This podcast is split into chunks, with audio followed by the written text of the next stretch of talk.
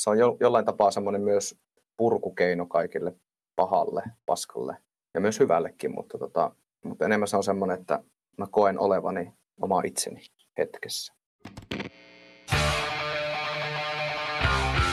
Viikonloppusoturit. Iron Maiden podcast. Tervetuloa kuuntelemaan Viikonloppusoturit podcastia tänne Operan kummituksen luolaan. Kyseessä on ensimmäinen suomenkielinen Iron Maiden yhteiseen keskittynyt puheohjelma, jonka jaksoissa käymme läpi kaikkea mahdollista bändiin liittyvää, niin fakta kuin varsinkin fiilis pohjalta. Minun nimeni on Tero Ikäheimonen. Ja täällä on myös Segrin Henri. Terve vaan kuulijoille ja terve Tero. Terve Henkka. Vielä hetken aikaa ollaan täällä Luola Uumenissa kahdestaan, mutta hetken kuluttua tänne saapuu oikein paikan päälle vieras. Tai niin, yksi vieras paikan päälle ja sitten toinen vieras liittyy tuota ATK-yhteyttä pitkin keskusteluun. Eli kaksi kotimaista laulajaa, Aapo Vuori ja Antoni Parviainen liittyy tänään mukaan lähetykseen. Joo, huikeeta saada kaksi ammattilaulajaa juttelemaan laulamisesta mm. ja Iron Maidenistä. Kyllä, mehän on vähän tämmöisillä niin kuin ohuilla aasinsilloilla jotenkin koitettu nitoon näitä ikään kuin eri instrumentteja tähän näihin meidän jaksokokonaisuuksiin. Eli siellä oli aikanaan Steve Harriksestä, puhuttiin basistien kanssa, kun puhuttiin näistä tota, No silloin Stevillä oli ihan semmoinen oma, oma jaksokokonaisuutensa, mutta sitten oli rumpalit oli käsittelyssä siinä, ää, missä ne oli, debyttilevy yhteydessä, eikö niin? Siinä oli vähän niin kuin Clyde Burr ikään kuin tekosyynä se oli, että keskusteltiin Clyde Burrista, mutta oikeasti siinä puhuttiin paljon muustakin rumpujen soitosta ja ylipäätään Iron Maidenista. Nyt on ehkä vähän sama, että ei nyt niinku ihan super olennaisesti tähän X Factoriin liity muuta kuin tietenkin tämä laulajan vaihdosteeman kautta, niin että ehkä hyvä, hyvä sauma keskustella niin kuin laulun näkökulmasta Iron Maidenistä. Joo, kyllä, ja mielenkiintoista päästä juttelemaan nimenomaan lauluhommista, koska sehän on kuitenkin yksi olennaisempia osia koko Iron Maiden, ää, Iron Maidenin soinnin osalta, ja, ja tavallaan mistä Iron Maiden tunnetaan, niin on ollut, on ollut niin kuin myös varsinkin yksi näistä laulajista tavallaan hyvin, niin kuin, sanotaanko näin sellainen niin kuin essential osa tai semmoinen, mikä on saattanut ehkä vaikuttaa nimenomaan siihen, miten Iron Manista tuli niin iso, kun siitä tuli. Mm. Niin, niin tavallaan ehkä siltä osalta ihan oikeutettu, että vihdoin puhutaan laulusta nyt, kun on kuitenkin puolitoista vuotta tätä podcastia tehty. Niin, yli puolitoista vuotta, kohta kaksi vuotta. Lähempänä se on kahta vuotta kyllä jo. Ajattelepa sitä. Mutta tota, mitähän me keksitään sitten 2V-synttäreille saa nähdä. Mutta tota, joo, erittäin mielenkiintoista. Mä en laulamisesta ymmärrä vielä vähemmän kuin kitarasoitosta tai rumpuja soitosta, niin se on mulle niin suuri mysteeri, että miten joku kurkusta voi tulla jotain muutakin kuin semmoista tota, epämääräistä rahinaa ja korinaa. Niin, tota, yrinää. yrinää.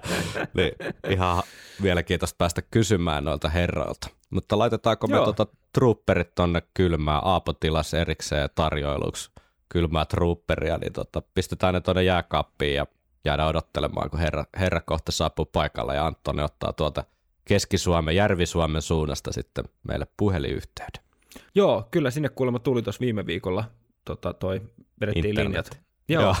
Tota, hei, ei kun joo, yksi piti muistuttaa vielä. Mehän tuossa, äh, oliko viime jaksossa, niin mainittiin tai heitettiin ohi menne, että lähettäkää meille Iron Maiden aiheisia myyttejä tai tarinoita, niin niitä on itse asiassa tullut jo nyt aika paljon, yllättävän paljon. Siis vähän tämmöisiä, että mitä on kerrottu jossain koulun pihalla, jotain Iron Maideniin storeja, ja ne oli ihan superhauskoja, me saadaan niistä varmasti, jos niitä tulisi vielä vähän lisää, niin saataisiin tehty joku tämmöinen joulujakso tai joku muu spesiaali. Eli, eli tota, jos teillä, teidän koulussa tai muissa kaveripiirissä on joskus kultaisella 90-luvulla tai miksei myöhemminkin, niin kerrottu jotain meidän storeja, että ootteko te kuullut, että, että tota, no mikä nyt olisi esimerkiksi, no vähän niin kuin tämä, että Marko Hietalasta piti tulla Iron Maidenin laulaja, mitä silloin käytiin läpi, niin jos mitä, ta, mitä tahansa iso tai pientä meidäniin liittyvää urbaaniin legendaa niin on kerrottu, niin laittakaa tänne, niin Mä oon tosiaan vähän kasailun niitä ja etsinyt sen, koittanut että selvittää, että olisiko ne niin kuin voinut olla totta, että tästä saadaan tavallaan tämmöinen hauska, hauska, hauska jakso kyllä aikaa, niin pistäkää tulee. Jep. Ja jos keksitte tarpeeksi hauska, niin saa keksiä itsekin kyllä. niin jo, niin jo.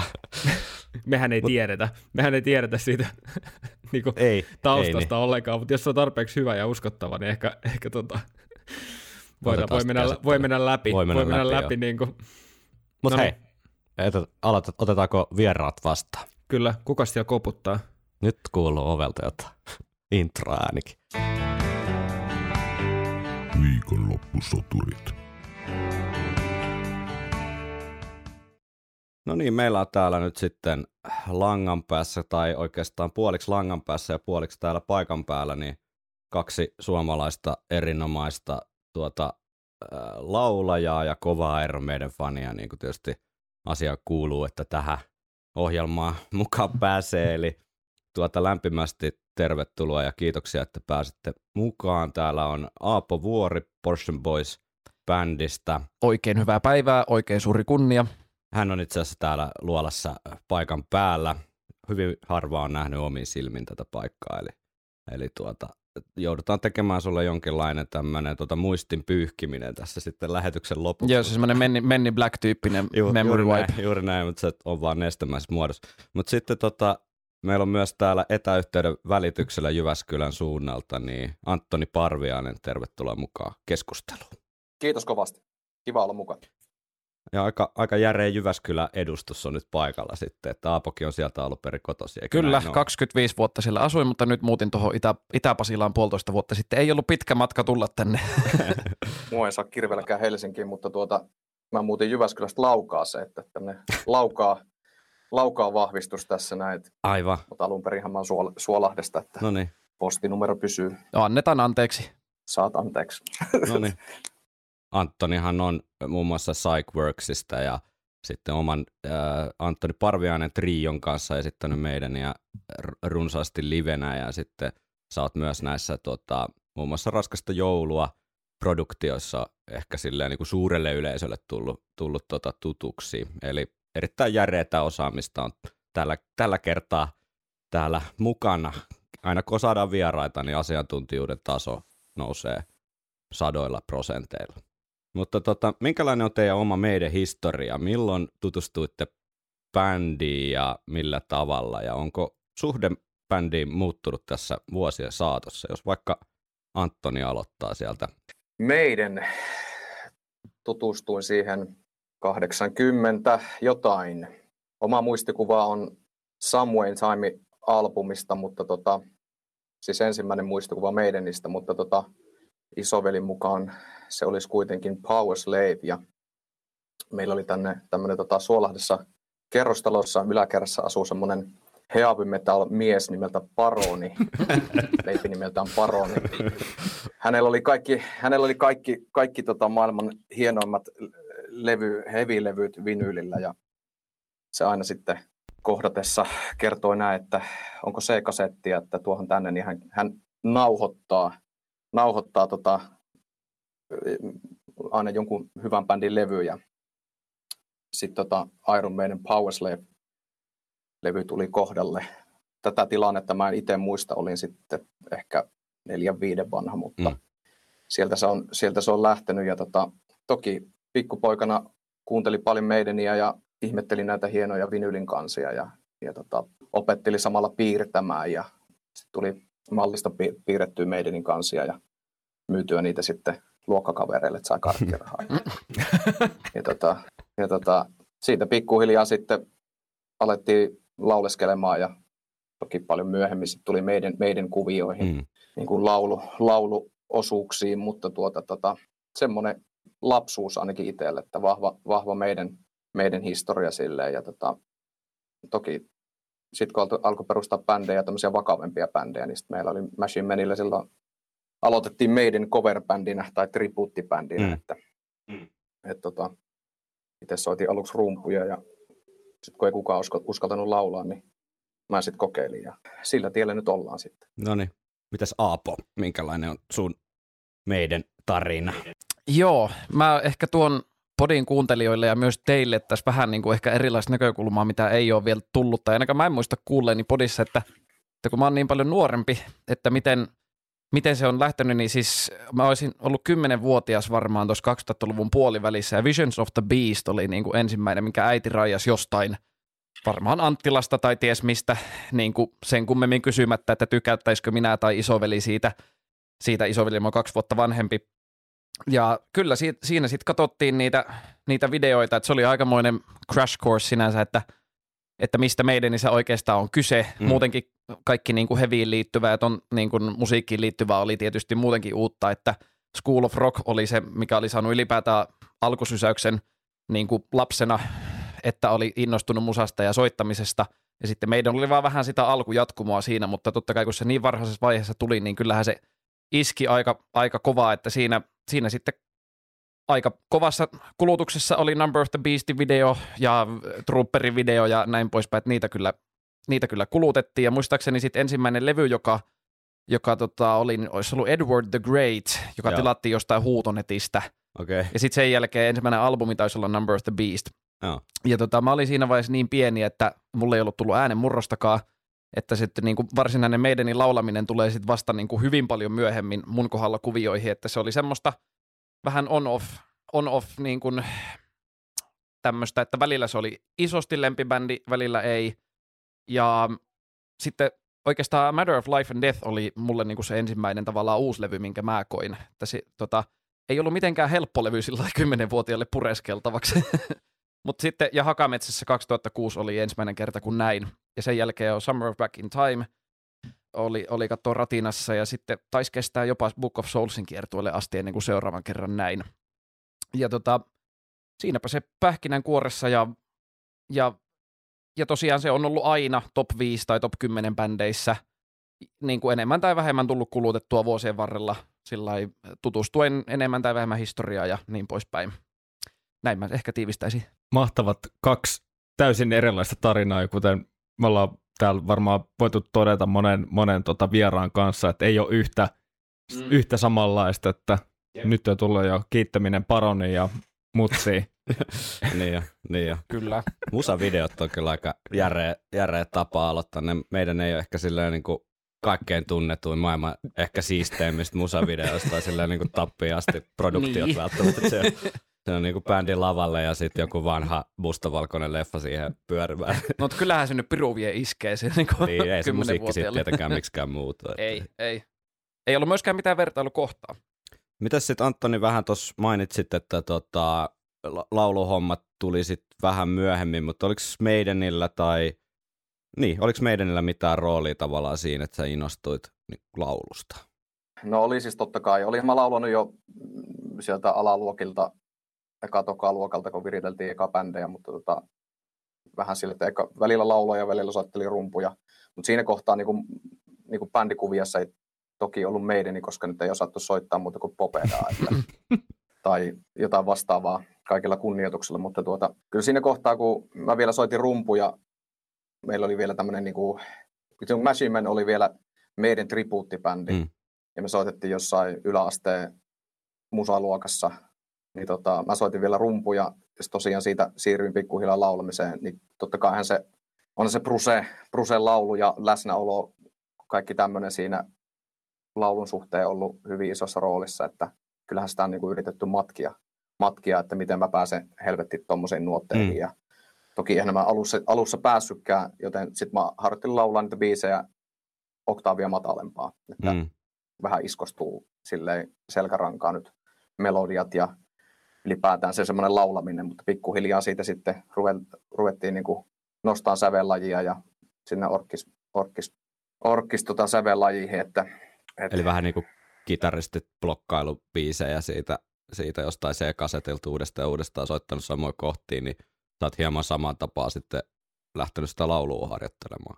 Joo, kyllä, kyllä se kutakuinkin näin, näin on mennyt. Että tota, sitten pikkuhiljaa päästy siihen oikeaan sävellajiin, niin sitten on, ja ollut ehkä muutama omakin, omakin biisi sitten jo tehtynä, niin sitten on menty keikoille mm. ja siitä lähtenyt. Ja toki, tokihan se Brusea nyt on silleen, Bruse ja Meidi niin on ollut silleen suunnannäyttäjänä ja musiikillisesti ihan alusta asti niin kuin tähän päivään mm. silleen, että toki nyt on, toki nyt on löytänyt jo oma, oman soundin ja oman tavan laulaa, mutta tota, et en, ennenhän sitä mietittiin sitä, että miten, miten Bruce tämän tekisi ja Niin. niin poispäin. Että yritetty jollain tavalla mallentaa sitä sitten. Että Mitä sä ootko pikku nassikkana haaveilu olevas Bruce Dickinson? Jep. Tai no oikeastaan pikkunassikkana mun pääsoitti oli vielä kitara oikeastaan melkein täysikäisyyteen asti. Okei. Okay. Et sitten enem, enimmäkseen tuli vaan sit, niin kuin jos taidot, taidot vaan riitti, niin tuli soiteltua meidän niin biisejä lähinnä skeballa, mutta totta kai mä tota, niin kuin laulaminen, äh, mullakin se lähti samalla tavalla, tavalla niin kuin Antonillakin, että sitten kun lähdettiin soittamaan niitä ensimmäisiä kovereita musiikkiluokassa, Smoke on the Wateria, Taivas lyö tulta ja näin, niin sitten piti laulaa, kun kukaan muu ei uskaltanut.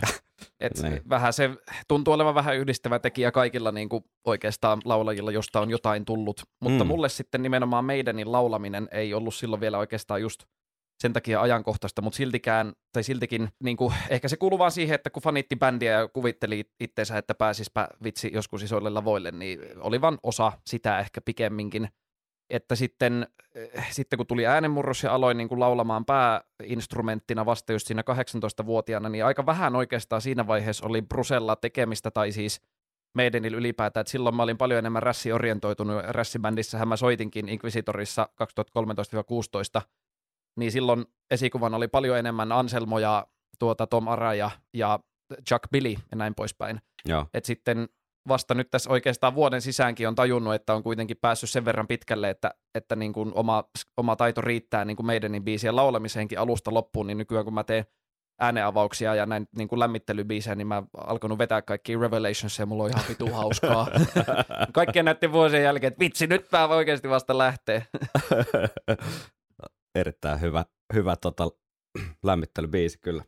Tässä olisi itse asiassa ollut seuraavana kysymyksenä, että oliko Iron Maidenillä joku rooli siinä, että innostuitte musiikin esittämisestä, mutta tässä vissiin molemmat osiltaan vastasi jo Aika lailla. aika lailla Niin, tuohon kysymykseen. Mutta oli kiinnostavaa, mitä te molemmat sanoitte, ja että tota, olitte tavallaan niitä, jotka uskalsi laulaa, niin, Mm. niin tota, mennään, mennäänkö ehkä hetkeksi ennen kuin mennään syvemmälle tuonne niin meidän maailmaan, niin onko teidän mielestä jotenkin laulajissa jotain semmoista yhteistä ikään kuin persona tai psykologisella tasolla, että se kuitenkin mun näkökulmasta ainakin vaatii tietynlaista rohkeutta, että kitaristit, basistit, rumpalit, ne pystyy pikkusen piiloutumaan sinne instrumentin taakse, mm.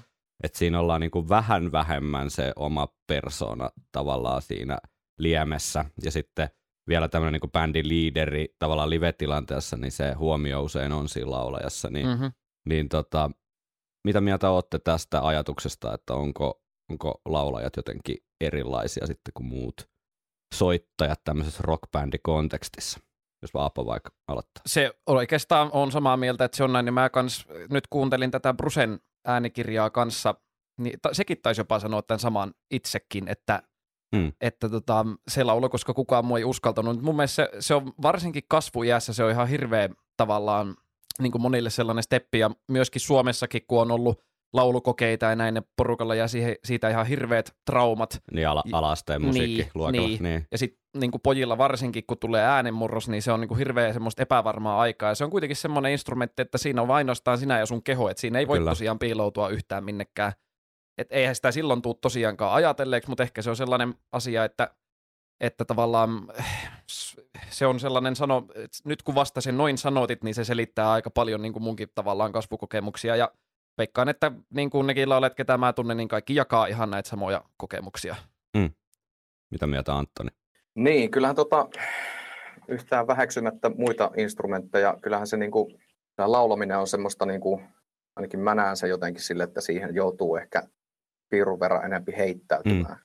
heittäytymään mukaan ja, ja silleen, niinku, että, tai ei niinkään vähän vaan, että kyllä mulla on semmoinen ajatus, että, että täysiä mehtään tai sitten, his, ettei, enemmän täysiä mehtään kuin hissutelle maaliin, että, että meni syteen tai saveen ja sitä saa mitä tulee periaatteella, että ei se, jotenkin se, se on vaan vähän semmoista, niin kuin, en mä voi, tiedä voiko sanoa näyttelemistä, mutta jotenkin ehkä voisin kuvitella, että samanlaista niin kuin itsestä antoa laulaminen, että kun siinä tosiaan on se oma ääni ja se äänikin kuitenkin riippuu aina päivästä, niin se ei aina ole välttämättä ihan timanttia, vaikka olisi tehnyt minkälaisia taikoja. Jep. Ja, mutta kuitenkin sitä kita- kitarasta saa suhteellisen samanlaisen soundin joka ilta. Vaikka olisi vähän krapulakin. Riippuen tietysti. niin, kyllä. Tai vaikka olisi vähän kipeänä, mutta tota, toisin Niin. kuin laulaa, niin siinä on hirveä vaikutus. niin kyllä. Miten tuli ekana mieleen krapula? ei, ei mutta- Ja, ja jos miettii, mietitään puhtaasti vaikka Iron Maiden kontekstia, niin yksi, mikä, ja kun ollaan Bruce mainittu moneen kertaan, niin myöskin se, että okei, no mun huomio on, että hän on kehittynyt laulajana ihan älyttömästi viimeisen 40 vuoden aikana, mutta hän on aina ollut ihan tavattoman hyvä esiintyjä. Mm. Et siinä, siinä, missä ehkä livenä ei välttämättä ole ollut 80-luvun paras live-laulaja, jos puhutaan yksinomaan tekniikasta, Mm. vaan, vaan tavallaan just se keulakuva-aspekti ja se esiintyjä ja tämmöinen, niin näen myös tavallaan, jos miettii sitä, että laulaja on siellä eturivissä, ja jos mietitään sitä suoritusta, niin pystyykö tällaisella vähän niin kuin heittäytymisellä myös kompensoimaan sitä tavallaan, sitä, jos miettii puhtaasti yleisön kokemuksen kannalta, että kyllä mä ainakin, jos mä Kyllä. mietin omaa keikkakokemusta, niin kyllä se fiilis on yleensä, mikä on se tärkeä juttu, eikä se just, että osuukohan toi nyt ihan kaikkiin nuotteihin mm. tavallaan, vaan se, että on hirveän leuhotus, niin Tiettyyn pisteeseen asti. Niin, jos miettii vaikka 80-luvun tämmöisiä hevikukkoja, niin no Bruce niistä yksi, mutta sitten Ozzy Osbourne, Dee Snyder, Blackie Lawless, Mm. esimerkiksi nämä, nämä kolme vaikka tästä näin, niin eihän niillä sinänsä, eihän niillä sinänsä, jos miettii, niin ei niillä mikään niin kuin semmoinen, ei ne mitään kultakurkkuja ole. Niin. Niillä on hyvin erikoinen, hyvin erikoinen soundi ja ei välttämättä ole mitään tekemistä, tekemistä edes laulutekniikan kanssa. Mm. Et niillä on se omanlainen soundi ja li, se live-esiintyminen, mikä on niinku sit ollut se kokonainen paketti, mikä ihmisiä on kiinnostanut. Mm. Et ehkä nykypäivänä se on muuttunut siihen, että jos nykypäivänä tulisi Blackie Lawless-tyyppinen 20 sälli vetämään, niin sitten, että mitä helvettiä. Että olisi se varmaan semmoista vähän mielenkiintoista, Joo. että niin kuin, jotenkin nykypäivänä ehkä keskitytään taas siihen laulutekniikkaan. Mm. Ennen keskityttiin Jep. johonkin muuhun. per, permanenttiin. Sirkkeleihin. Niin. On hienoa, että keskitytään, keskitytään myös siihen omaan osaamiseensa ja nämä on ihan huippuosaajia. Mm. Siis nämä Blackie Lawless ja Dee Snyder ja näin, mutta ei se, kyllä se niin kuin, toki ne on erityyppisiä lauluja Mm. kuin Bruce. Mm. Kyllä mä näen silti niissä silti vähän niin kuin samaa, semmoinen rohkea live-esiintyminen ja sitten kuitenkin Bruce on, ei ole semmoinen mikään himmailija, että se vetää aika, aika lailla palkeet auki alusta loppuun. You can't play heavy metal with synthesizers. No miten, miten te näette sitten sen, että mikä on, mikä on siis lahjakkuuden ja harjoittelusuhde, mitä tulee laulamiseen? Pystyykö kuka tahansa lainausmerkeissä niin kehittymään hyväksi laulajaksi, jos vaan harjoittelee tarpeeksi vai, vai tarvitaanko siihen jonkin sortin niin kuin, äh, geneettistä tuota, äh, pohjaa? Mä sanoisin, että kyllä, tai siis... Kumpaa? no oikeastaan hitto viekö molempiin, mutta se riippuu ihan perusteluista, koska siis nykyään on tämä CVT, eli Complete Vocal Technique, on tämmöinen niin opin, opin koulukunta, jolla siis perusajatuksena on, että kuka tahansa pystyy tekemään kaikki tahansa äänet, koska anatomisesti ihmisten kurkku on lähtökohtaisesti samanlainen, mutta eihän se Mm. nyt kuitenkaan lähtökohtaisesti ihan niin mene, että kyllä joillakin on esimerkiksi ennen kaikkea sävelkorva mun mielestä on siinä alkuvaiheessa tosi tärkeä, että ne, joilla on sävelkorva, niin pystyy edes hyräilemään jonkun biisin sinne päin. Mm. Niin sekin riittää siinä ala-astevaiheessa se, että sitten sä pystyt oleessa laulaa, ja sitten kun sä laulat yhden biisin musaluokassa, voit laulaa uudestaan. Mm. ja sitten tästä nyt pikkuhiljaa lähdetään, että sitten sä laulat vaikka neljä biisiä coverkeikalla, ja sitten sit tulee hyvä fiilis, varsinkin mm. jos ihmiset sanoo, että hei sä lauloit hyvin, vitsi, sulla on hyvä lauluääni, niin sitten siinä tulee semmoinen itseään ruokkiva lumipallo. Ja ennen kaikkea sitten mä sanoisin se, että sitten kun päästään niin kuin siihen asteelle, että vedetään, vedetään keikkoja, niin keikka ei mun mielestä, tai, tai mikään ei kompensoi sitä kokemusta, mitä keikkailusta tulee, vaikka kuinka paljon harjoittelisi, koska se on niin paljon, sitä tilannetta ei pysty replikoimaan kuitenkaan missään. Mm. Striimikeikkakin ehkä, joo, mutta ennen kaikkea elävän yleisön edessä oleminen, siinä on niin paljon niitä aspekteja, mitä ei pysty vaan itsekseen reenaamaan. Tekniikkaa pystyy hyvinkin, mutta mä sanoisin, että tekniikkakin on ihan erilaista keikalla, koska, koska silloin sulla on adrenaliinia, on ää, pitää katsoa, sulla on paljon enemmän aistiärsykkeitä, että niin kuin monetkin, jotka on kuitenkin sellaisia pikku, tai niin iloisia kuin pikkulapsia, että pääsee keikalle, niin kaikki ne tekniikka-asiat unohtuu siinä joka tapauksessa. Aivan. Ja siinäkin mäkin olen vetänyt sen Portion Boysin kanssa vaikka 150 keikkaa, niin mullakin kesti kymmeniä ja kymmeniä keikkoja.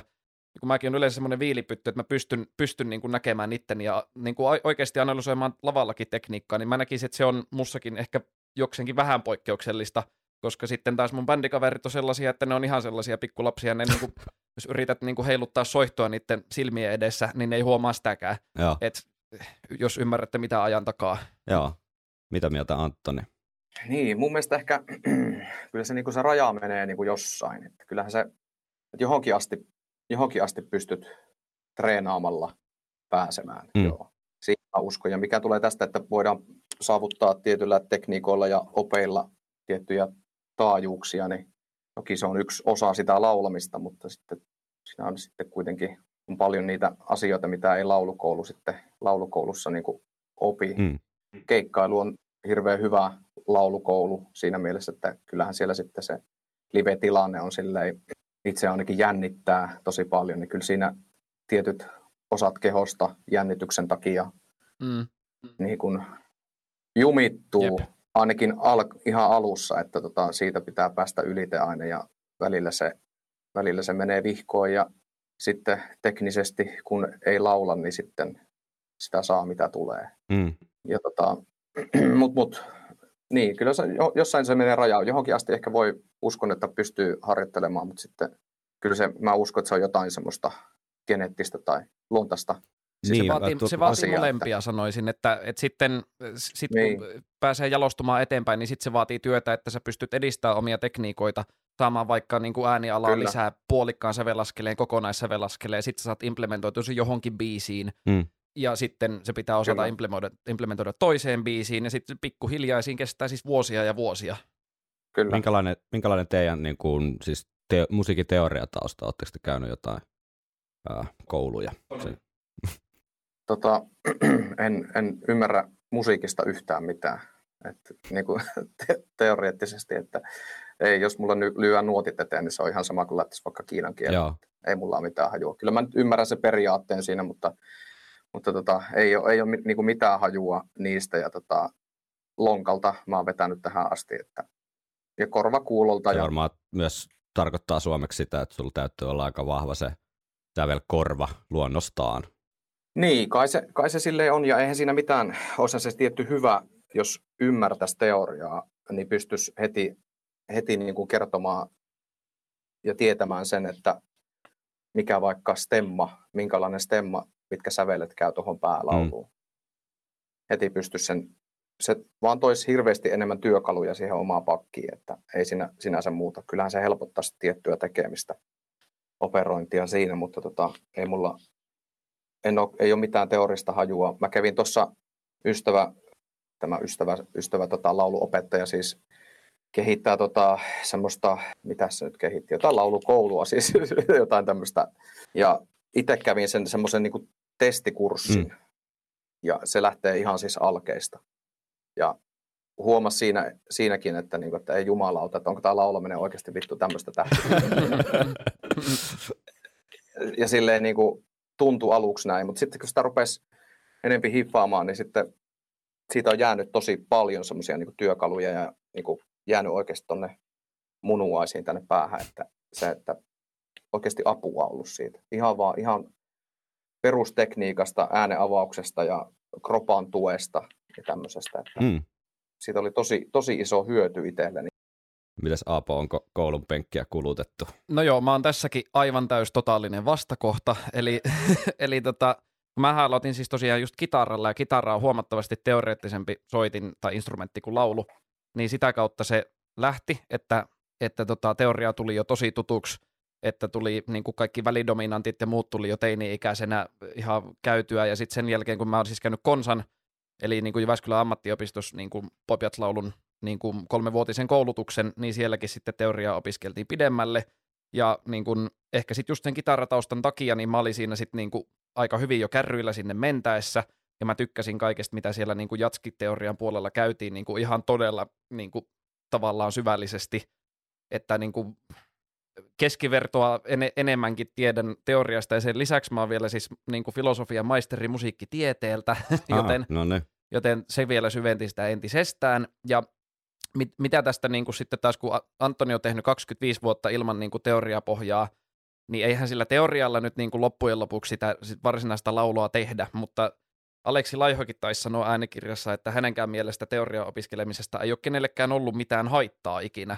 Ja nykyään se on sitten meille auttanut sillä tapaa, että heti kun mä menin Portion Boysiin, niin sitten saanut tota, niin kuin en, ennen kaikkea, miten se paranti niin kuin sitä, että, että mua on tuotettu laulullisesti niin kuin sillä lailla, miten mua ei ole ikinä tuotettu. Että Mm. kun on oikeasti ammattilaiset sitä tekemässä ennen kaikkea meidän päätuottaja El Meissel, niin, tota, niin hän, hän ei myöskään tiedä teoriasta mitään, mutta sitten, sitten kun pitää tehdä, sitten kun pitää tehdä tuota, öö, niin kuin stemmoja biiseihin, niin mä, mä kaivelin tästä, niin mä teen, mä teen siis tota, tätä nyt ei tietysti nauhalle näy, mutta mä teen siis neli, neliääniset niin kuin nuottiliuskat Sibeliuksella ennen studioon menoa.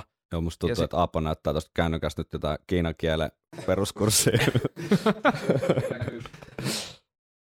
No joo, anyway. Öö, mutta vielä, vielä to, niin kuin puhuit tuosta, miten niin kuin laulutekniikka puolestaan niin kuin koulussa tai tunneilla, niin, niin siis mäkin on, en ole sitä CVT, mistä aikaisemmin mainitsin, niin mä en ole käynyt sitä, vaikka mun opettaja Suvi Uure, joka konsalla oli, niin on siinäkin tota, kyllä ammattilainen, mutta sitten ikään kuin se perinteinen lauluopetus menee sillä tavalla, että se hyödynnetään hyvin paljon mielikuvia, ja siellä laulutunneilla saa itsestänsä tosi tosi paljon irti, kun niin kuin on hyvä lauluopettaja, kun se sanoo, että no hei, teeppäs näin ja kuvittele, kuvittele niin kuin jonkinnäköinen mielikuva tai laula niin tuosta ikkunasta ulos sillä, että tuo katto niin kuin lähtee irti, kun sä laulat, niin sillä on oikeasti iso merkitys.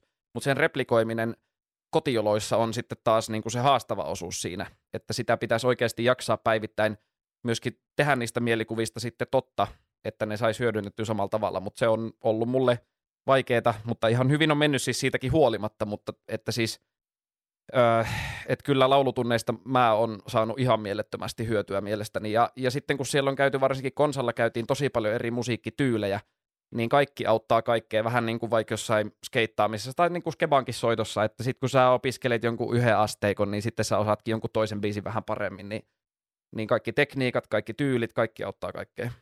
Ja kuulijoille tiedoksi, että toi tota, välidominantti ei ole mikään vanha dinosaurus. Ja stemmoista kun puhutaan, niin hyvin tyypillinen, että mekin ollaan tässä melkein joka jaksossa jossain vaiheessa päädytään tota, terssistemmaa mainitsemaan. Hyvin tyypillinen Iron Maiden riffien tämmöinen tietynlainen pohja tai näiden perinteisten trooperin sun muiden tiluriffien tämmöinen resepti. Viikonloppusoturit. No niin, nyt on puhuttu teoriasta ja dominanteista ja laulutunneista ihan liikaa. Mennään Iron Maidenin maailmaan. Miten te vertaisitte meidänin näitä kolme levyttänyttä laulajaa? Mä en tiedä, pitäisikö lähteä vaikka herra kerrallaan vähän käymään läpi, että minkälaisia asioita, mihinkälaisiin asioihin te kiinnitätte huomioon pitkä, pitkän linjan laulajina ja tuota musiikin äh, vähintään puoliammattilaisena kautta ammattilaisena, niin mitä tulee mieleen herrasta Paul Dianno, jos Antoni vaikka aloittaa? Mulle tulee ensin ekana mieleen niin kuin englanti punk. Mm. Mun mielestä siinä on hirveä semmoinen punk, punk-asenne Dianossa oli. Ja, ja tota, mulla on itselle jäänyt noin kaksi ensimmäistä levyä ihan vähän enemmän pimentoon kuin sitten Bruse aikaiset. Mm. Että, mutta tota, toki toki niitäkin kuunnellut. Mutta semmoinen räimiä punk-herra, tukka pystyssä, vedetään täysiä illasta toiseen sillä punk-asenteella, mikä sitten ehkä vähän, niin, mikä ehkä vähän sitten Brusen myötä muuttui sitten ehkä se punk-henki pikkuhiljaa siitä katos, mutta Mm. Tuleeko sieltä mieleen mitään niin teknisiä siihen itse laulusuoritukseen liittyviä asioita, minkälaisia manereita tai muita niin temppuja hänellä on, hänellä on niin takataskussa? Ei, ei mulle, mu, mu, mulla on semmoinen mielikuva siitä, että se on aika semmoinen kuitenkin yhden soundin laulaja, että Aivan. niin kuin punk, punk-henkilö pitää ollakin, mutta Mm. mut, mut, ei se, ei itse se sille ei, ei, ei ole koskaan sinänsä herättänyt isompia, isompia tunteita tämän herran laulu laulusuoritukset, mutta tuota, kova sällihän se oli, oli silloin tota Maidenissä ja, ja tota, kaikella kunnioituksella häntä kohtaa hienoja biisejä hän siellä Mm. Mitäs Aapo, ootko vanhempaa meidän niin ehtinyt vielä kuunnella? Joo, on.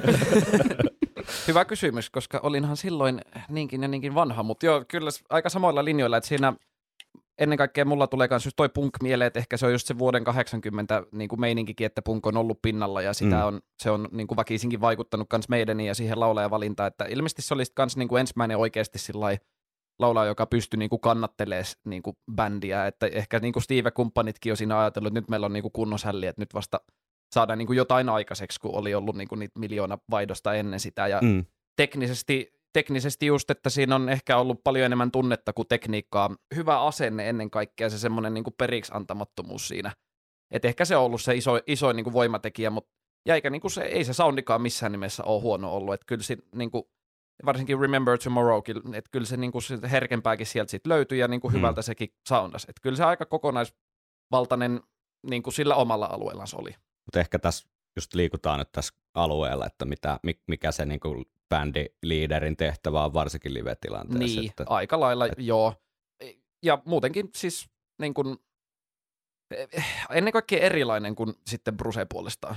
mm, Joo, ja ka- karismaattinen herrahan Diano siis on, ja tota, hieno soundihan sillä ainakin oli, en mä nykypäivästä tiedä, mutta No en- kyllä. entäs sitten äh, elefanttihuoneessa, eli Bruce Dickinson. tota, Antoni, mä, te ette taida esittää Trion kanssa, taida esittää mitään muuta kuin Brucein aikaista meidän, eikö näin ole? Oletteko te vetänyt livenä mitään, mitään muuta? muuta kuin Bruce Muuta kuin aikaista. Brucein aikaista, niin Ei meillä livenä kyllä olla. Me treenattiin, treenattiin Remember Tomorrow tos, mutta todettiin, että se on aika laimea veisu sitten tuohon siihen loppukattaukseen, ja se ei sitten toiminut. Ehkä siinä olisi tarvinnut sitä punk-henkeä sitten No mutta puhutaan Bruceista Mut- hetki. Mikä tekee teidän mielestä Brucein, Bruceista niin poikkeuksellisen?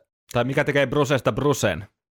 Niin minkälaisi, min- minkälainen hän on laulajana? Minkälaisiin asioihin sä kiinnität huomioon silloin, kun vaikka itse treenaat uutta biisiä tai jotain vanhempaa tuttua biisiä, niin, niin tota, onko helppoa, vaikeeta vai tosi vaikeeta imitoida ikään kuin Brucea? No sulla nyt ei se sun laulutyyli, ei ole sillä Brucein imitointia, mutta ehkä ymmärrät mitä meinaan, että onko sinne vaikea päästä sinne Brucein maailmaan? Niin, no onhan se totta kai vaikea, vaikea niin kuin päästä, ja jotenkin tuossa aikaisemminkin sanoin sitä, että Bruce niin kuin laulaa palkeet auki. Mm. Toki hän osaa, hän osaa myös fiilistelläkin erittäin hienosti, mutta jotenkin, jotenkin Bruce tuo niin kuin joka sanaan hienosti, hienosti niin kuin laulullisesti esille, mitä ei monet hevilaulajat tee, että ne keskittyy vaan siihen, että nyt tulee kuulas ääni, niin sitten se on hieno juttu, mutta Brucehan on taas se, että sehän niin kuin räkii mikkiin ja Mm. semmoista niin kuin enemmän räkimistä. Että itsekin on paljon kuullut sitä, että kun laulan omalla tyylillä, niin vaikka äänitetään jotain jossakin, niin joku äänittäjä sanoo, että voisit sä räkiä vähän vähemmän tyyliin näin. Mutta no joo, voidaan kokeilla, mutta sille, että jotenkin sillä on niin jotenkin, mä uskon jokaisen sanan, mitä Bruce niin laulaa, että se on jo- jollain tavalla niin kuin hyvin läsnä niissä niin kuin teksteissä ja, ja tota, ei ole pelkkää sitä semmoista niin kuin kuulasta kuoropoika hevilaulua, vaan se on sitten niin kuin jotain muuta, syvempää, väri, värikkäämpää. Mm. Ja se tosiaan sille, että mä oon aina jotenkin digannut siitä, että se tosiaan niin kuin laulaa palkeet auki, että se on niin kuin tuuttaa tulemaan, sen kuulee, että se laulaa kovaa. Mm. Et siitä, on, siitä on aina tykännyt ja jotenkin sille, että jos mietitään sitten vaikka Bruce, miten se on niin kuin kehittynyt laulajana, niin jossain siellä omissa soolotuotannoissa vasta 90-luvun lopulla jotenkin tuli enemmän tämmöinen, niin kuin, että se alkoi enemmän laulaa rauhallisemmin, Mm. rauhallisia biisejä ja semmoisia, että niitä oli mun mielestä aika vähän kuitenkin Maidenillä rauhallista laulua, tai jos sitä oli, niin sit se oli hyvin vähän. Mm. Ja se oli hyvin erityyppistä se laulaminen jotenkin, niin kun, jos puhutaan tämmöistä rauhallisesta laulusta, niin matalemmasta laulusta, niin tota, se jotenkin saanut hirveästi syvyyttä sieltä 90-luvun omasta soolotuotannoistaan, mitä se on sitten taas jalostanut myöhempään Maidenin, Mm. Maidenin tuotantoon sitten siitä 2000, 2000-luvun alusta eteenpäin. Että tota, se on jotenkin aina kiehtonut semmoinen Brusen läsnäolo siinä laul- laulamisessa. Mm. Minkälaisia asioita Apple nousee mieleen? Joo, kyllähän se ennen kaikkea sitten niin kun pitkään vuosien varrella mulle se oli sellainen niin kuin, aivan niin kuin totaalinen jumala, että se pystyy tekemään asioita, joita niin kuin, joihin kukaan muu ei pysty. Ja niin kuin, edelleenkin se siltä tavallaan vähän vaikuttaa, että siinä on, mutta nyt että ehkä tässä, kun on tutustunut enemmän musiikkiin, enemmän kaikkiin laulajiin, niin sit se ainutlaatuisuus on pysynyt, mutta sitten tavallaan se ehkä jumaluusaste, se on palautunut pikkusen niin kuin ihmisen tasolle, että se tekee kuitenkin asioita, jotka, joita ihminen tekee, jotka on jollakin tapaa replikoitavissa mm. itsekin. Öö, mutta siis eihän semmoista vastaavaa ole kukaan niin kuin varsinkaan ennen sitä omaa proseen aikaa mun mielestä tehnyt, että se saa yhdistettyä siihen, siihen se sellaisen operamaisen avaruuden, mikä, mikä tavallaan öö, mun, mun käsittääkseni johtuu siitä, tai siis kun mä, mäkin olen käynyt jonkin verran klassista laulua ja näin, ja sitten se semmoinen tosi, tosi niin kuin rintaisa soundi saadaan niin kuin toistettua siellä tosi korkealla, Mm. Niin se on ollut se Brucein tavaramerkki aina. Ja sitten justi se, niin kuin Tonikin sanoi, se mieletön tulkintakyky, että kun se on 40 vuotta sitä musiikkia, mitä meidänilläkin on Brucein kanssa tehty, niin siinä on ihan hirveä määrä aiheita ja niin kuin biisejä, että missä vaiheessa se alkaa käymään yksitoikkoiseksi, niin sen on, sen on ollut pakko tavallaan jokainen biisi katsoa sillä niin kuin sillä kohta, että miten sä saat upotettua tämän sillä, että sä oikeasti tarkoitat tätä tarinaa, kun niin kuin siinähän voisi tulla helposti se, että no, nyt on taas joku tämmöinen sotahistoriateksti, Empire of the Clouds, mitä näitä nyt on. niin, että, että miten, miten sä saat jokaiset biisistä mielenkiintoisen ja toistaa sitten se livenä ennen kaikkea. Mm. Ja niin kuin live, livenä varsinkin sitten, että miten se ottaa sen koko homman haltuun niin kuin sillä omalla kehonkielellään ja, ja tota, niin kuin sillä, että se sen tekniikka kanssa sit on pesun kestävä, ja myöskin improvisoijanahan se on aika mieletön, että se pystyy niitä omia ja Steven kirjoittamia laineja sillä muokkaamaan ihan lennosta tosi hyvin. Mm. Ja kuitenkin se, että se on niin kuin pieteetillä, sit laulaa kuitenkin ne kaikki biisit aina virhettömästi, ja miten se tekee sen edelleen seitsemänkymppisenä, Tokihan sen jutsu nyt oli vähän sellainen, että, että siinä nyt alkoi alko näkymään se iän patina jo pikkuhiljaa, mutta se edelleen pystyy laulamaan ne samat äänet, mikä on aivan niin kuin, mieletön saavutus tavallaan, että jos katsotte vaikka Dave Mustaine, että miten se pystyy vetämään nykyään tässä iässä, niin ei ole muuten, ei ole sinne päinkään, niin kuin mitä ne oli kasarilla.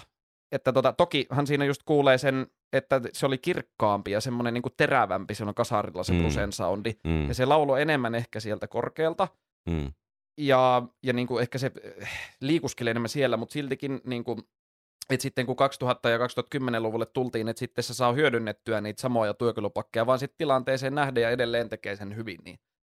No niin, ehkä näin.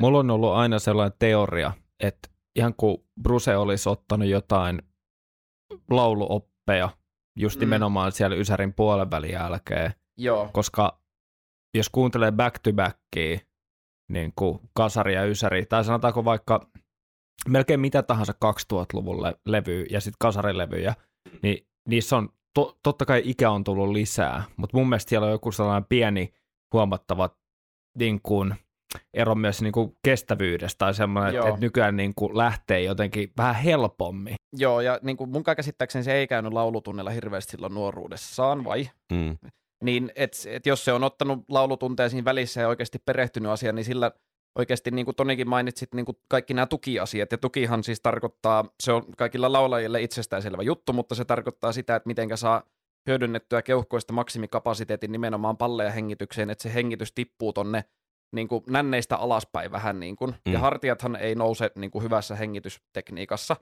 et sitten se on vähän semmoinen pieni hämmästys, semmoinen ja sitten keuhkot onkin jo täynnä, ja sitten sä voit lähteä laulamaan, ja se tapahtuu vähän fraasien väleissä jopa huomaamatta, sit kun se on oikeasti selkäytimessä. Niin senkin asian oppiminen, mikä vaatii siis pitkään, niin jos se, jos se on saanut sen joskus siinä kasarilla, ysärillä, tai koska nyt onkaan saanut, niin, niin silläkin on niin paljon, teke, niin paljon sitten, niin kuin, että miten se auttaa siihen kestävyyteen mm. pitkässä juoksussa. Niin jos ysärillä se on voinut ottaa just lisää tunteja, ja sitten se on vielä vaan parantunut.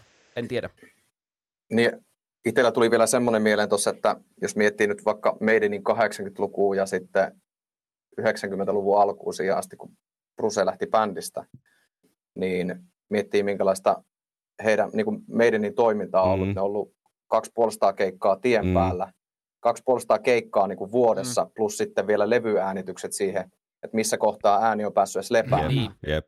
että sillä varmaan veetty monta kertaa sitä, että et, et tota, ääni aika lopussa ja sille, että et sitten kun lähtenyt tämmöiset rundit alta ja päässyt tekemään soolotuotantoa sun muuta, niin toki, toki silläkin on voinut tapahtua sitten ihan luontaisesti jotain positiivista tämmöistä henge, hengessä, hengähdystaukoa tai jotain vastaavaa äänelle. Ja varmasti, niin kuin mäkin totesin, että keikat kouliin, niin kyllä sitten kun se keikkatahti on äitynyt sellaiseksi, mitä se on, niin se on varmasti niin kuin Brusellakin huomaamatta parantanut sitä ihan mielettömästi, vaikka siis heti, heti niin kuin Beast Over Hammersmithiin, kun kuuntelee, niin vaikka se on heti lähtiessä jo aivan täyttä timanttia, niin ihan varmasti niin kuin kaikki ne kiertoelämän realiteetit on niin kuin tuonut sit sitä lisää sitä kaikkea. Tuli, mm, Mun on pakko mainita vielä, kun Brusesta on kuitenkin kyse, ja, ja ollaan puhuttu näistä vaihdoksista vähän sen niin kuin, tai aikakausista, niin oma aikakautensa mun mielestä on toi Ysärin alku, jos miettii No Prayeria, Niin se semmoinen kähinä. sellainen kähinä ja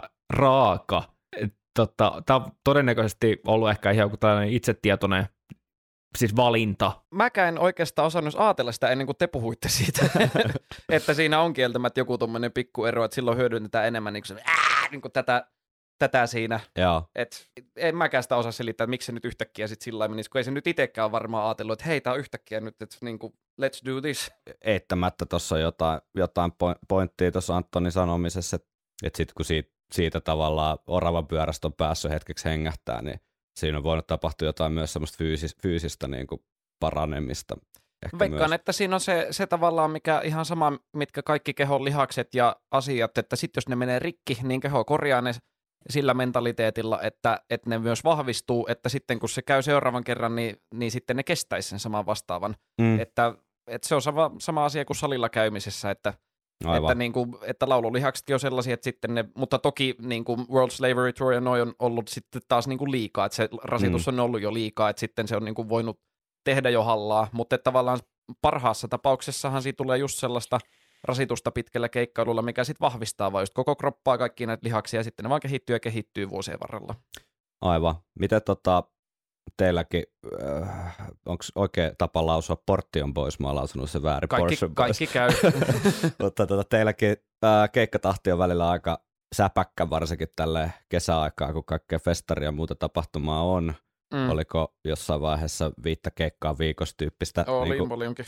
niinku grindaamista, niin millä tavoin sä itse huolehdit siitä, että tämmöinen niinku World Slavery Tour henkinen loppupalaminen ei pääsisi käymään Joo. fyysisesti? No toistaiseksi ei ole tarvinnut hirveästi huolehtia, koska meillä on ennen kaikkea, että on ollut siis viikonloppuna tuplapäiviä, että on ollut kaksi keikkaa samassa päivässä. Meidän setit on tunnin mittaisia, niin siinä tulee semmoinen kaksi tuntia silloinkin, joka on saman verran kuin yksi World Slavery Tourin keikka. Mm. Niin kuin tavallaan laulettavaa. Mm. Mutta sitten se on ollut vaan niin kuin tämmöistä rauhallista, että y- yöunet ja, ja tota, höyryhengittämiset ja tota, hyvät lämmittelyt ja niin kuin turhan puheen, turhan laulamisen välttämiset. Tä- tämmöisillä, mitä aikaisemminkin olin tehnyt, niin ei ole sen kummempaa tarvinnut. Ja ihme kyllä niin kuin tuplapäivinäkin se toinen keikka on jopa mennyt paremmin kuin se ensimmäinen, että sitten niin kuin ehkä en ole jopa päässyt kunnolla auki. Ja kaikki biisit on, on niin kuin helpottunut ja helpottuu koko ajan niin kuin niiden vetäminen ja niistä pystyy tekemään kaikkea uutta hauskaa improvisoimaan pikkuhiljaa lisää, että ei niin kuin, ää, ja just, just tosiaan, kun se viisi keikkaa viikossakin on rajoittunut siihen kolmeen päivään, niin Mm. sitten on ollut ne kolme välipäivää, jolloin on ollut sitten ollut se niin kuin riittävä lepokin siihen väliin, niin toistaiseksi on mennyt todella hyvin. Joutuuko lepopäivänäkin sille erikseen kiinnittää huomioon siihen, että sais ääni tarpeeksi lepoa? No, ei karaokea ei. sitten enää lähetä. kyllä mä, mä en karaokesta tästä syystä tykkää muutenkaan, koska musta tuntuu, että se on vähän lähinnä turhaa rasitusta, kun ei sitä hirveästi saa kiksejä. Le- Mutta joo, kyllä, eli niin kuin, aika laillas, mutta ei nyt sellaista niin kuin pilkun tarkkaa, että ei jaksa, aina ei jaksa olla täysin pro. Niin, t- täälläkin oot nyt puhumassa turhaa. Niin. Tota, mites Antoni, teilläkin kun on, on sit enemmän keikkaa tota, kalenterissa, niin minkälaisia keinoja sulla on sit huolehtia siitä, että pystyy esiintymään? Mä näen, että ainakin siellä viski särvitään aina, aina kun me puhu, höpötellään täällä jotain. Onko se yksi hyvä tapa? No ei se tota, onneksi tänään on vapaa päivä laulun suhteen, niin tota, ei se viski ole ihan se ykkösjuoma kyllä siihen, mutta tota, kyllä mäkin vanno, vanno paljon tuohon riittäviin yöuniin, että kyllä itselle, pitää olla 7-8 tuntia yöunta, että jos menee alle, niin sitten tietää, että on, tulee olemaan jokseenkin hankalaa, ainakin alkukeikka, vaikka kuinka yrittäisi availla ääntä, mutta, mutta tuota niin, niin kyllä ne yö, yöunet on niin kuin itselle, itselle se tärkein juttu ja aika hiljainen sällihän mä muutenkin, että en mä ihan hirveästi turhaa höpöttele. Säästyvä ääni. Silleen, että säästyy siinäkin ääni sitten. Mutta ei mullakaan mitään semmoisia ihme, niin ihmeempi, ihmeempiä kikkoja nyt silleen ole. Että toki jos nyt on jotain flunssaa tai vastaavaa, niin sitten on just höyryhengitystä ja inkivääriteetä ja tämän tyyppisiä. Ja voi niitä juoda välillä muutenkin, mm. mutta tota, niin, niin yritän mahdollisimman silleen vähän ottaa stressiä siitä asiasta, että on huomannut tässä vuosien saatossa, että mitä enemmän mä alan sitä laulusuoritusta, tulevaa laulusuoritusta suoritusta niin kuin miettimään, niin tota, sitä vähemmän sitä on niin kuin hyötyä. Että, mm. että yrittää rauhoittaa itsensä ennen keikkaa jotenkin, että saa sykkeen, sykkeen ja kropan silleen, niin kuin, silleen tota, rauhalliseen moodiin ja tasaiseen moodiin, niin sitten on jotenkin helpompaa. Että olen toki miettinyt, että pitäisikö alkaa käyttää jotain beta-salpaajia, että saisi jotain On niissäkin oma hyötynsä. Mutta... niin, mutta tota, ei, se, ei mulla mitään ihmeempää ole, mutta kyllä mä niihin yöuniin, yöuniin niin kuin kiinnitän paljon huomioon, yritän niitä, että saan sen seitsemän, kahdeksan tuntia aina nukuttua. Ja, että ennen sitä pystyy, pystyy kyllä sitten niin kuin tekemään kaikkia kivojakin juttuja, mutta tuota... Eipä oikeastaan niin kuin, tavallaan just, että keik- keikkakaudella tai ei, niin ne keinot on samat joka tapauksessa. Kyllä, ja sitten jotenkin sitten, jos ei ole keikkoja, niin sitten kuitenkin se, että semmoinen niin ylläpitotreeni, että, mm, kyllä. että, tota, että himassa lauleskelen sette, settiä lävite ja, ja tota, vaikka ei välttämättä koko settiä, mutta vaikka puoli tuntia, 45 minuuttia laulaa, että pysyy semmoinen niin kuin hyvä vire, laulu vire päälle. Jep. Että mä oon aina jotenkin miettinyt, vaikka mä en niin kuin pitkän matkan juoksua osakkaan, niin mä jotenkin rinnasta aina jotenkin laulamisen pitkän matkan juoksua, että, että ei se ole niin kuin kertarysäys aina, että kyllähän sitä pitää ylläpitää sitä niin kuin lihaskuntoa Joo. ja hapeutto, hapeuttokykyä jotenkin. Kerran pari viikkoa, jos muistaa, niin ei siinä kestä kuin muutama päivä, kun se paras lauluterä lähtee pois ikään kuin. Okei. Okay. Niin, kyllä. Se on raakaa. Kyllä, Periaatteessa kyllä. joo. No. Mutta ihan sama se on muillakin instrumenteilla, että niin kuin, että pitäisi muistaa melkein päivittien tai joka toinen päivä, niin sitten kun menet viikon jälkeen yhtäkkiä rumpustin taakse, niin siinä tulee pieni semmoinen, että ai niin, miten tämä toimii, kestää hetki päästä niin kuin rutiiniin. Ihan sama, sama laululla. Joo. Eli ma- maailma olisi paljon parempi paikka, jos kaikki, niin kuin, jokainen maailman ihminen seuraisi laulajien ohjeita, että nukkuisi hyvin niin. ja lopettaisi turhi, turhien puhumisen. Ja, ja sitten, sitten kun mekin muistettaisiin aina tehdä näin. Niin, sepä se.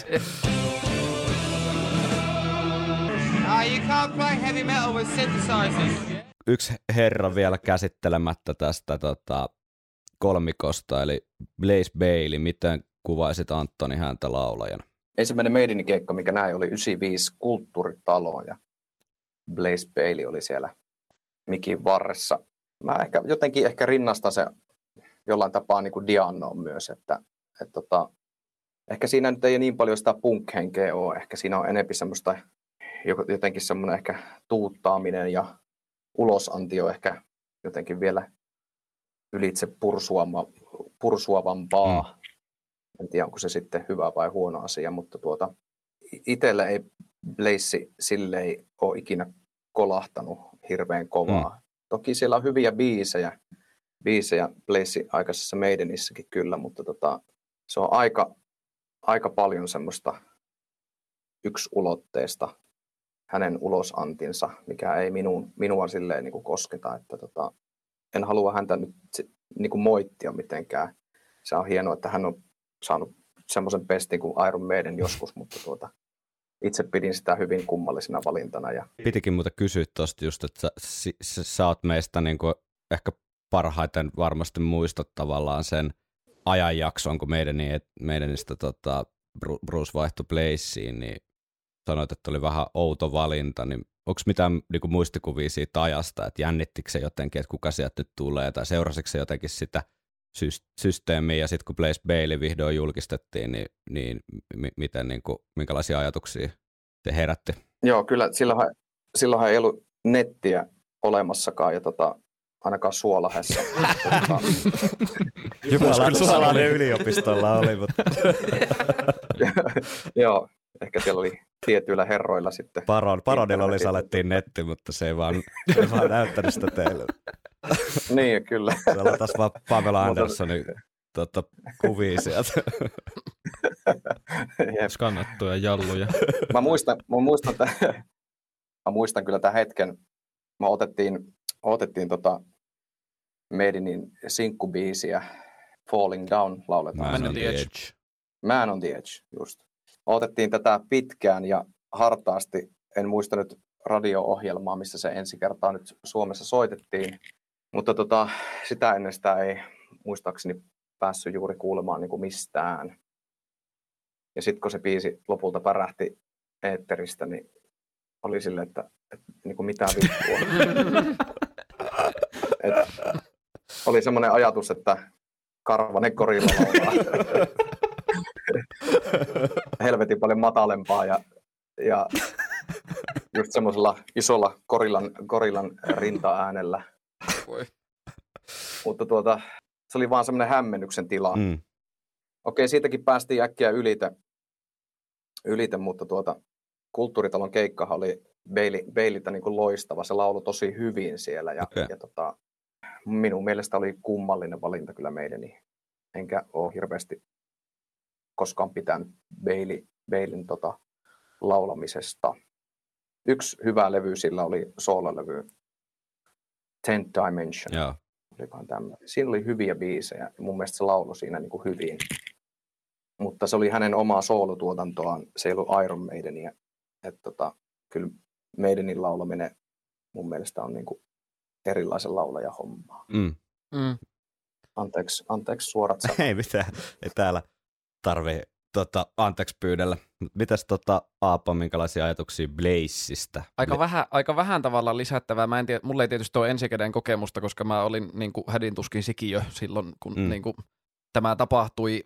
Mutta ehkä siis mä oon enemmän rinnastanut sen nyt tässä niin kuin, sekä teidän podia kuunnellessa ja muutenkin, että se on ehkä enemmän ollut just se Ysärin polvelin, kun heavy metal on ollut vähän semmoisessa synkeämmässä vaiheessa ja kaikessa, mitä niin kuin meidänillekin on käynyt, että on ollut se mieletön suosihuippu ja sitten on tultu alas, niin Mm. niin sitten on haluttu ottaa niin kuin semmoinen ihan jotenkin toisen erilainen näkökanta ja sen takia nimenomaan valittu Blaze, koska varmasti siellä muitakin niin kuin enemmän Brusen kaltaisia olisi ollut tarjolla. Mm. Mutta sitten kun kuuntelin kanssa teidän haastattelun, niin siis ihan mielettömän vilpitön kaverihan se niin kuin oli ja Mm. niin kuin hirveän inno, innoissaan kaikesta ja elämästä ja Suomestakin vielä ironisesti kyllä.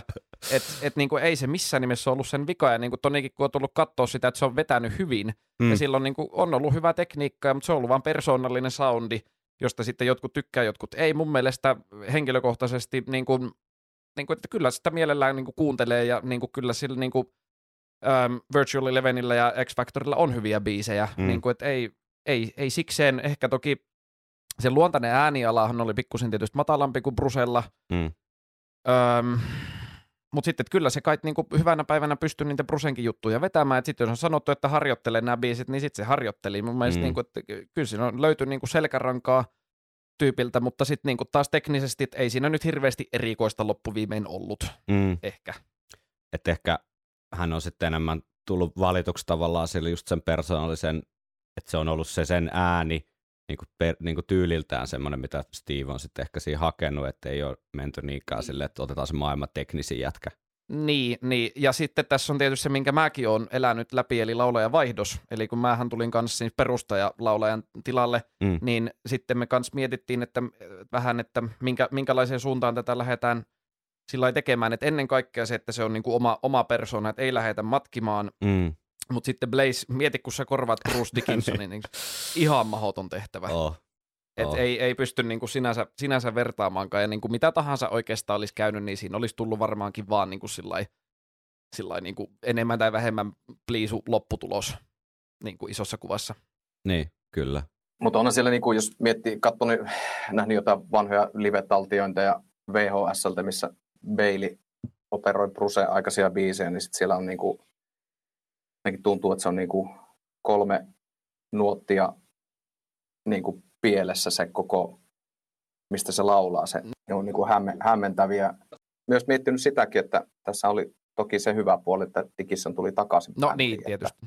että jos siinä olisi tullut Dickinsonin kaltainen tai hyvä, tosi hyvä laulaja niin kuin meidän, niin, niin se on, olisi mun hi- historia olla erilainen Mm. sitten. Se on hyvä kysymys, sitä taisi joku kirjoittaa tuossa Instagramin puolella viestillä tai jo- jotain muuta kanavaa pitkin tuli, tuli koodiin, että jos olisi löytynyt tavallaan semmoinen, just niin kuin sanoit, niin tavallaan riittävä, riittävä jotenkin hyvä laulaja, joka olisi jotenkin päässyt tiedätkö, fanien sydämiin ja se homma olisi jotenkin vaan toiminut isossa kuvassa paremmin, niin missä meidän olisi tänä päivänä, että olisiko se saanut semmoista uutta ikään kuin luovuuden vaihdetta vai olisiko se sitten tämmöinen niin kuin Jura ja Heap-tyyppinen, tiedätkö, Vesa Keskisen bileiden, bileiden niin kuin bändi vuodesta toiseen. Ken tietää. Ken tietää. Että kyllähän toi kuitenkin toi Bruce takas tulo sit sähkösti jotenkin se homma. No tietenkin Adrianin myös, et, mutta et säh- sähkösti se homma jotenkin ihan uudelle tavalle. Onko Steve Harris sittenkin evil genius, että sit se ajatteli, että nyt tähän täytyy vaan ottaa pientä spicea. Ken tietää. Viikonloppusoturit. Mutta mitäs Antoni Iron Maidenin esittäminen livenä, niin mitkä on sun semmosia niinku suosikkibiisejä laulaa ja minkä takia? Minkä, mitkä on niinku kivoja laulajalle? Jaa, mä toki nyt alan miettimään heti tota, kun meidän trio, toki meillähän on versiot akustishenkisiä Mm. Maidenistä, toki siellä on moni, moni biisi on orkkissäven lajissa, osa on tiputettu ihan vaan sen takia, että koska on akustiset kitarat, toki niitä on välillä kivempi laulaa, että ei tarvi kirkua niin kuin sydäntä Mut sopiihan se ulos paljon paremmin akkarille niin kuin tiputettu sävellaji muutenkin. Kyllä se, kyllä se näin on. Ja, ja tota, kyllä sieltä tosi kiva on niin laulaa, jos mä nyt mietin trion, trion keikkoja. Blood Brothers on hieno laulaa. Se on jotenkin kiva. Siinä on semmoista kivaa syvyyttä ja semmoista laulullista rytmiikkaa, mitä ei ehkä niin kuin itse tee omalla bändillä. Mm. Flights of Icarus on tietty hieno ja hankala sieltä nyt on löytää mitään semmoista, mikä ei olisi kiva laulaa, koska mä oon etsinyt sinne biisit, kiva laulaa, mitkä on helvetin hyviä biisejä, mitkä sopii myös siihen, että sinne saa jonkunlaisen kivan sellon läsnäoloon, eli siellä on jolla, jollain tapaa sitten paikka semmoiselle hienolle Iron Maiden tyyppiselle melodialle sellolla sitten. Mm. Mutta siinä niitä monia siellä on Infinite Dreams, vaikka se on kyllä aikamoinen proke, proke siinä mielessä, että se tulee tuutetaan laulua puoli vuotta putkeen. Hankala sanoa mitään nyt yhtä tai kolmea, kun siellä on niin monta. Onko jotain, jotain muuta kuin Remember Tomorrow, mitä oot, ootte kokeillut, mutta ei ole sitten jotenkin lähtenyt livenä, että onko lentänyt romukoppaa Kaikki blazit. kaikki Blaze-biisit? ei ole kyllä Blazea, ei ole kokeiltukaan Blazea aikaisia vielä. No niin, Ehkä sinne voisi katsoakin jotain. joo. Kiitos, kiitos vinkistä. Glansman voisi ainakin taittua akustisesti aika hyvin. Mm. niin, kyllä.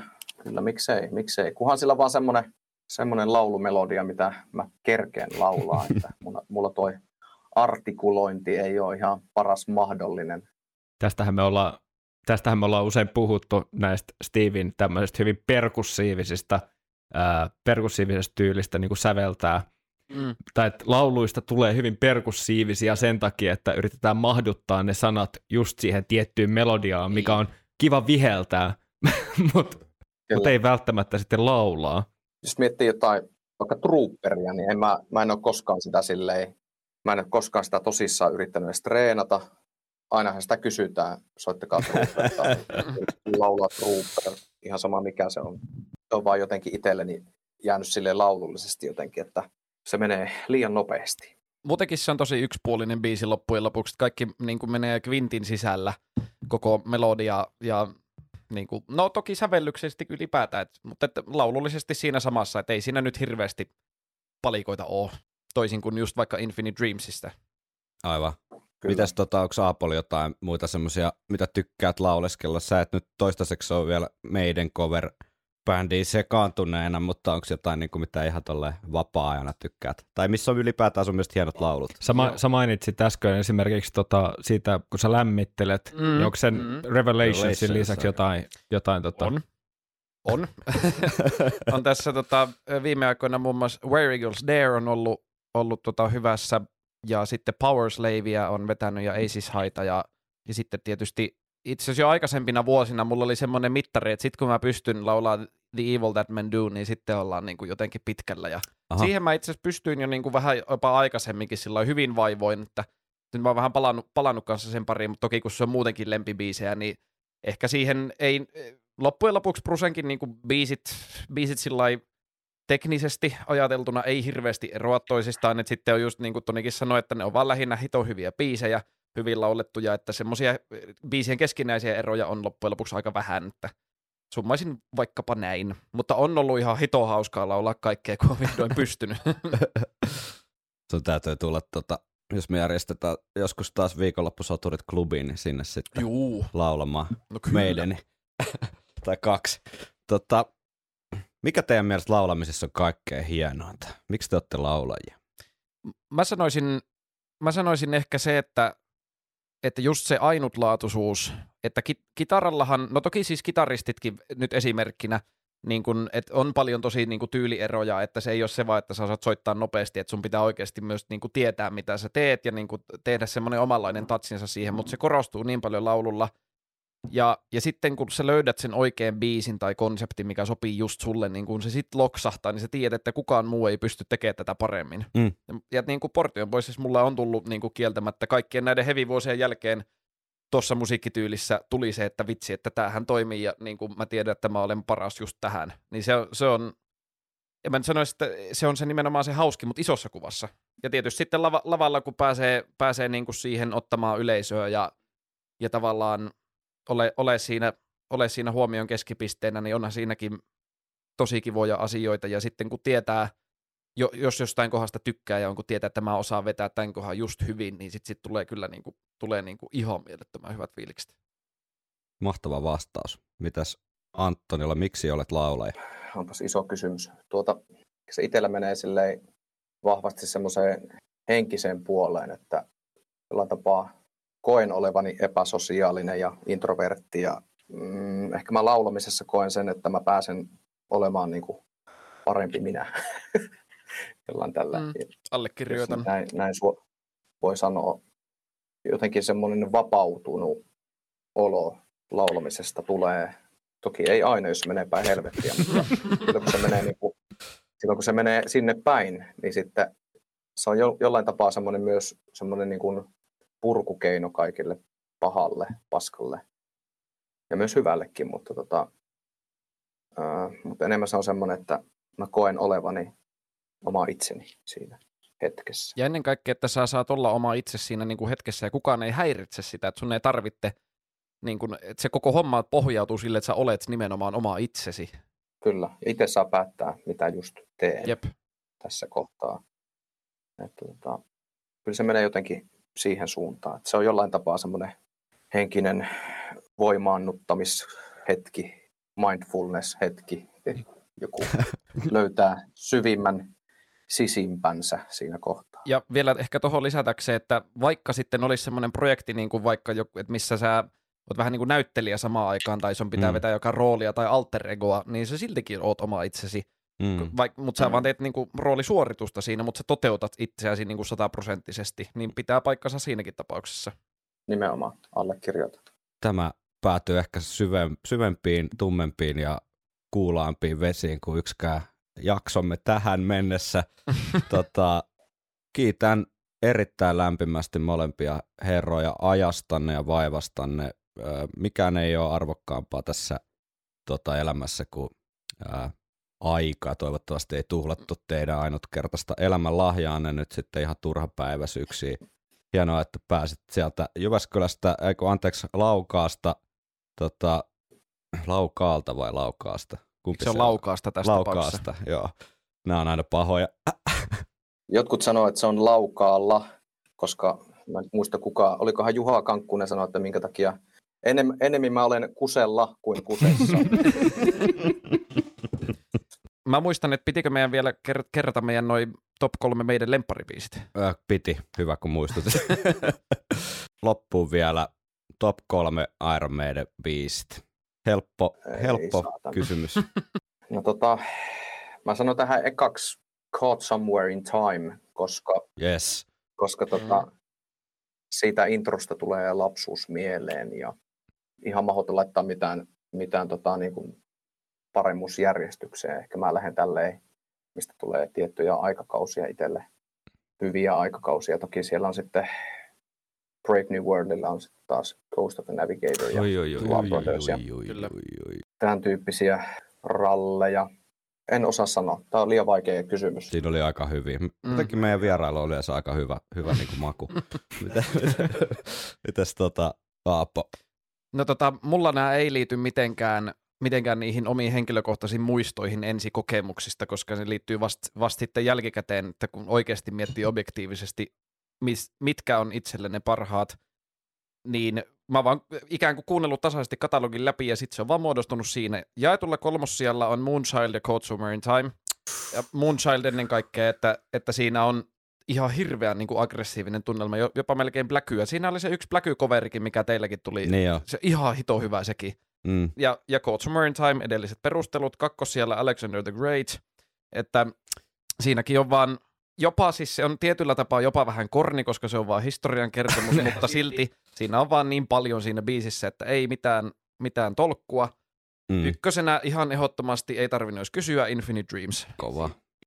Jos sä haluat kuunnella meidäniä, niin näillä kolmella biisillä saat tota, ikä, ikään kuin fiksin. Kaikkien näiden vuosien jälkeen. Just näin. Kuuntelisin molempien biisit kyllä, milloin vaan. Voidaan Mm. vaikka tässä ruveta kohta kuuntelemaan. Tota, Kyllä, kiitos. Mä vielä loppuun haluan lisätä, että moni ei varmaankaan tiedä hirveästi Portion Boysista, niin minähän olen siis meidän liidilaulaja taiteella nimeltäni AP Vuori. Sen lisäksi meidän kokoonpanossa on tuottaja DJ El Meissel, räppäri Kenraali Vahva, jotka ovat kaksi perustajäsentä. Sen lisäksi on rumpali taiteilija Nieminen ja Hypewoman ja Lotiina. Ja esiinnymme ihan ympäri Suomea, niin tervetuloa katsomaan. Voitte sitten tulla livenä vertailemaan, että muistutanko mä Brusea vai en. Ja jos en, niin miksi en? Mitäs Antonin keikkakalenteri muuten loppuvuoteen näyttää? Lähteekö äh, raskasta joulua jälleen kiertueelle? Kyllä se, kyllä se näin on, että marraskuun puolivälissä taas starttaa. Ja tota, niin, niin osalta tehdään tämä, tämä vuosi tässä nyt levyä ja ensi vuonna sitten toisa, to, toivottavasti saadaan julkaistua sitten uusi neljäs, neljäs tota, niin, niin, eikö anteeksi, kolmas, kolmas koko No niin, siellä keikoilla on mahdollista sitten nähdä se aito Antoni kerrankin Kyllä, vaan, hetkessä kiinni. kyllä vaan. Mutta tota, eipä muuta kuulkaas herrat, kuin oikein mukavaa syksyn jatkoa ja menestystä tuleville keikka-areenoille ja tuota, vielä kerran kiitoksia, kun olitte mukana. Kiitos. Kiitos kovasti.